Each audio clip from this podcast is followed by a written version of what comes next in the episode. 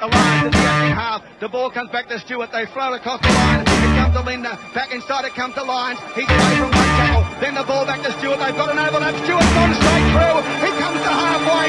Where are the wingers? He's up over halfway. He's looking for Reddinghausen. He's still going Stewart.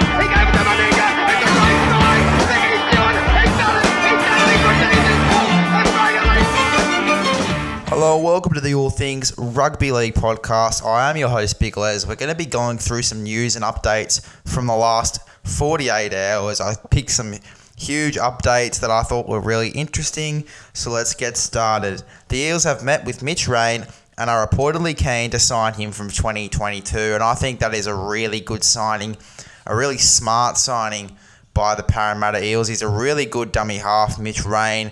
I can't believe that the Titans have let him go, to be honest. He's a really good quality player. Uh, he'd be good uh, coming off the bench after Reed Mahoney's had his stint. That's what I think is a bit of an odd one. I think Reed Mahoney is an 80 minute hooker. So I don't really know why Mitch Rein would be uh, on their target list. I mean, he's a really good quality player, Mitch Rein, but they've already got a guy like Reed Mahoney, who's arguably one of the best hookers in the game at the moment, the way he's playing. Obviously, we haven't seen much of him due to injury, but I seriously think this guy is one of the best dummy halves in the game, Reed Mahoney. So, look, I get that Mitch Rein would be a really good signing, but I just think that at, at this time when they've got when they've got a guy like Reed Mahoney, I just really confused to be honest. But at the same time, if you look at it from another perspective, he's a really, really good dummy half. And I guess if you're not looking to play Reed Mahoney as that 80 minute hooker, you can bring on Mitch Rein to have that play in that last 20 minutes of the game or so. So in long in long term, I think it's a pretty good signing. So two updates here from Blake Taaffe. Blake Taaffe is reportedly firmly in the line to replace Adam Reynolds next year as halfback. Now, look, from what I've seen from him for the past few weeks, I think that that is a really good move by the South Sydney Rabbitohs. And look, if you're looking long term, goal kicking, Latrell Mitchell is really solid at goal kicking at the moment. I know Blake Taaffe is having a semi good uh, stint uh, with the goal kicking duties, but I think Latrell Mitchell, if I was picking a goal kicker in my side, I'd pick Latrell Mitchell.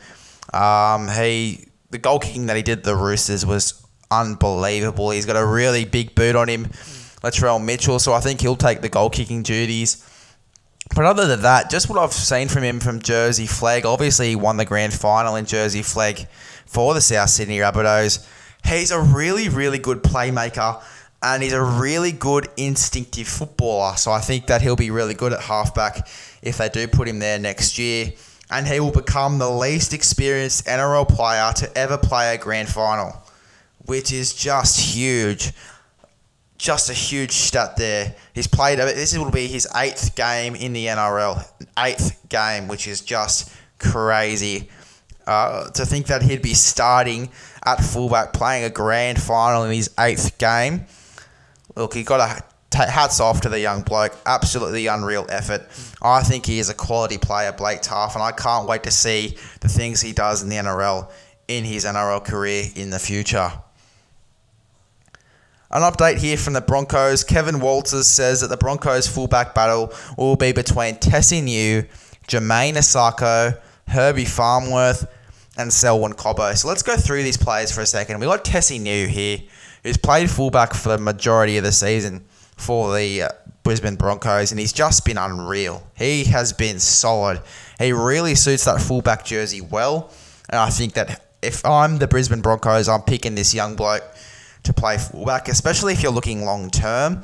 He's a really young bloke, and I think that moulding him into that fullback jersey would be really benefit the club well. Jamayne Isaako, I personally, if I was putting Jamayne Isaako in my side, I'd be putting him on the wing. I think he's a really good quality winger. Look, think about Alex Johnston for a second. Uh, we, we've seen a lot of Alex Johnston at fullback, but as soon as he moves to the wing, he scores. He, he oh, let's just call him a prolific try scorer because that's what he is, Alex Johnston. And I think Jamayne Isaako brings a similar impact.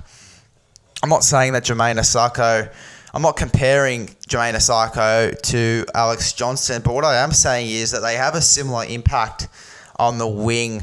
Uh, so, look, if I'm putting Jamayne Isaako anywhere in my side, it is probably on the wing for the Brisbane Broncos.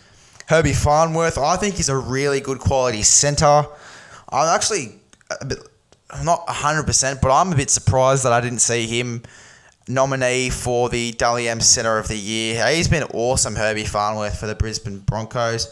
His defence is really, really solid, and his attack, he's a really instinctive footballer. Really love Herbie Farnworth and watching him play. And look, honestly, I think he'd suit fullback all right as well, just with that playmaking ability that he does have. Uh, but then again, I really do like him in that centre role. And then we've got Selwyn Cobbo, and again, I think he'd be really good on the wing.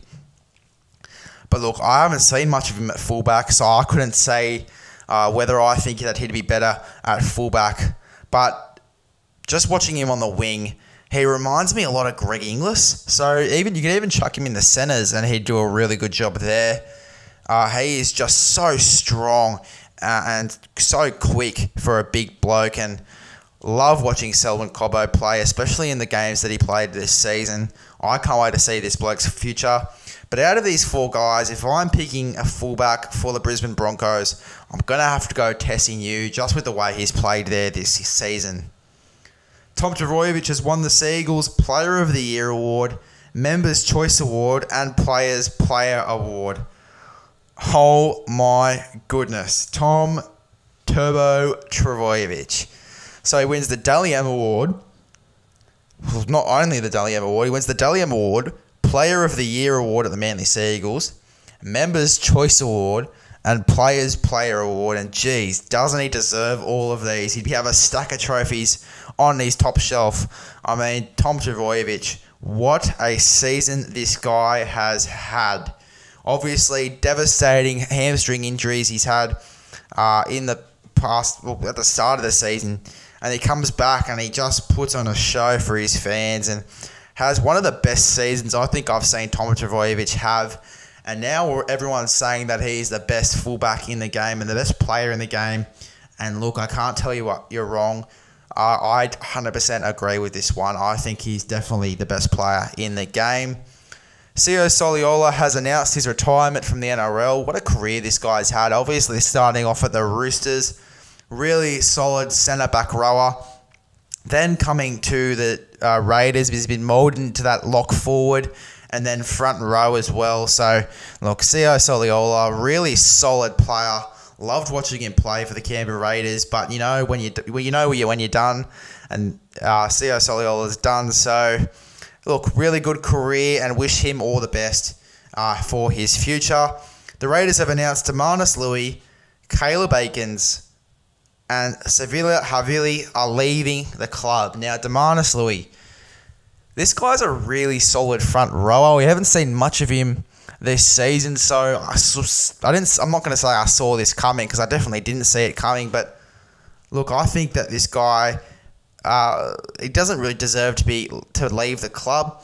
But I reckon he'd be a great pickup for any club. To be honest, I really like watching Dunamis Lui play. Caleb Bacon's he only just got picked up from this side and now he's already on the move. So, look, I'm really confused with that one.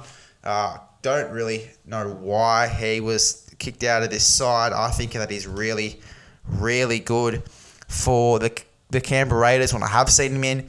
He obviously had a good stint when, uh, what's his name? Charnze Nicoll-Klokstad. Um, God, I'm having an absolute shocker today, but when Charnze was out, he obviously came in, Caleb Aikens, and he did a quite a good job. Uh, so interesting to see that he's leaving. And then we've got Siliva Havili, who's been linked to the South Sydney Rabbitohs. So not really surprised that he he's going to have an exit from this club. He's a great, great player, really solid dummy half slash lock forward. Uh, and if Souths do end up signing him, like uh, the reports have said, it'll be a really good signing for the South Sydney Rabbitohs.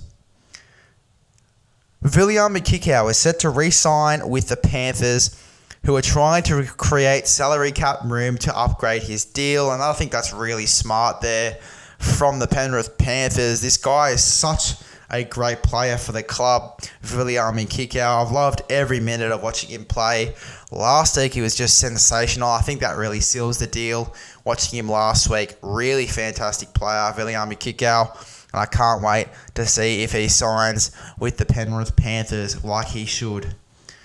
Tevita Pangai Jr. has been ruled out of the grand final due to a knee injury, but he also made a statement that he wanted to give Spencer Leniu a chance. He probably would have played this week, um, but he said that he wanted to give the local junior a, ch- a chance, and I think that's really, really big move there from Tevita Pangai Jr. and one of his really, really nice thing to do.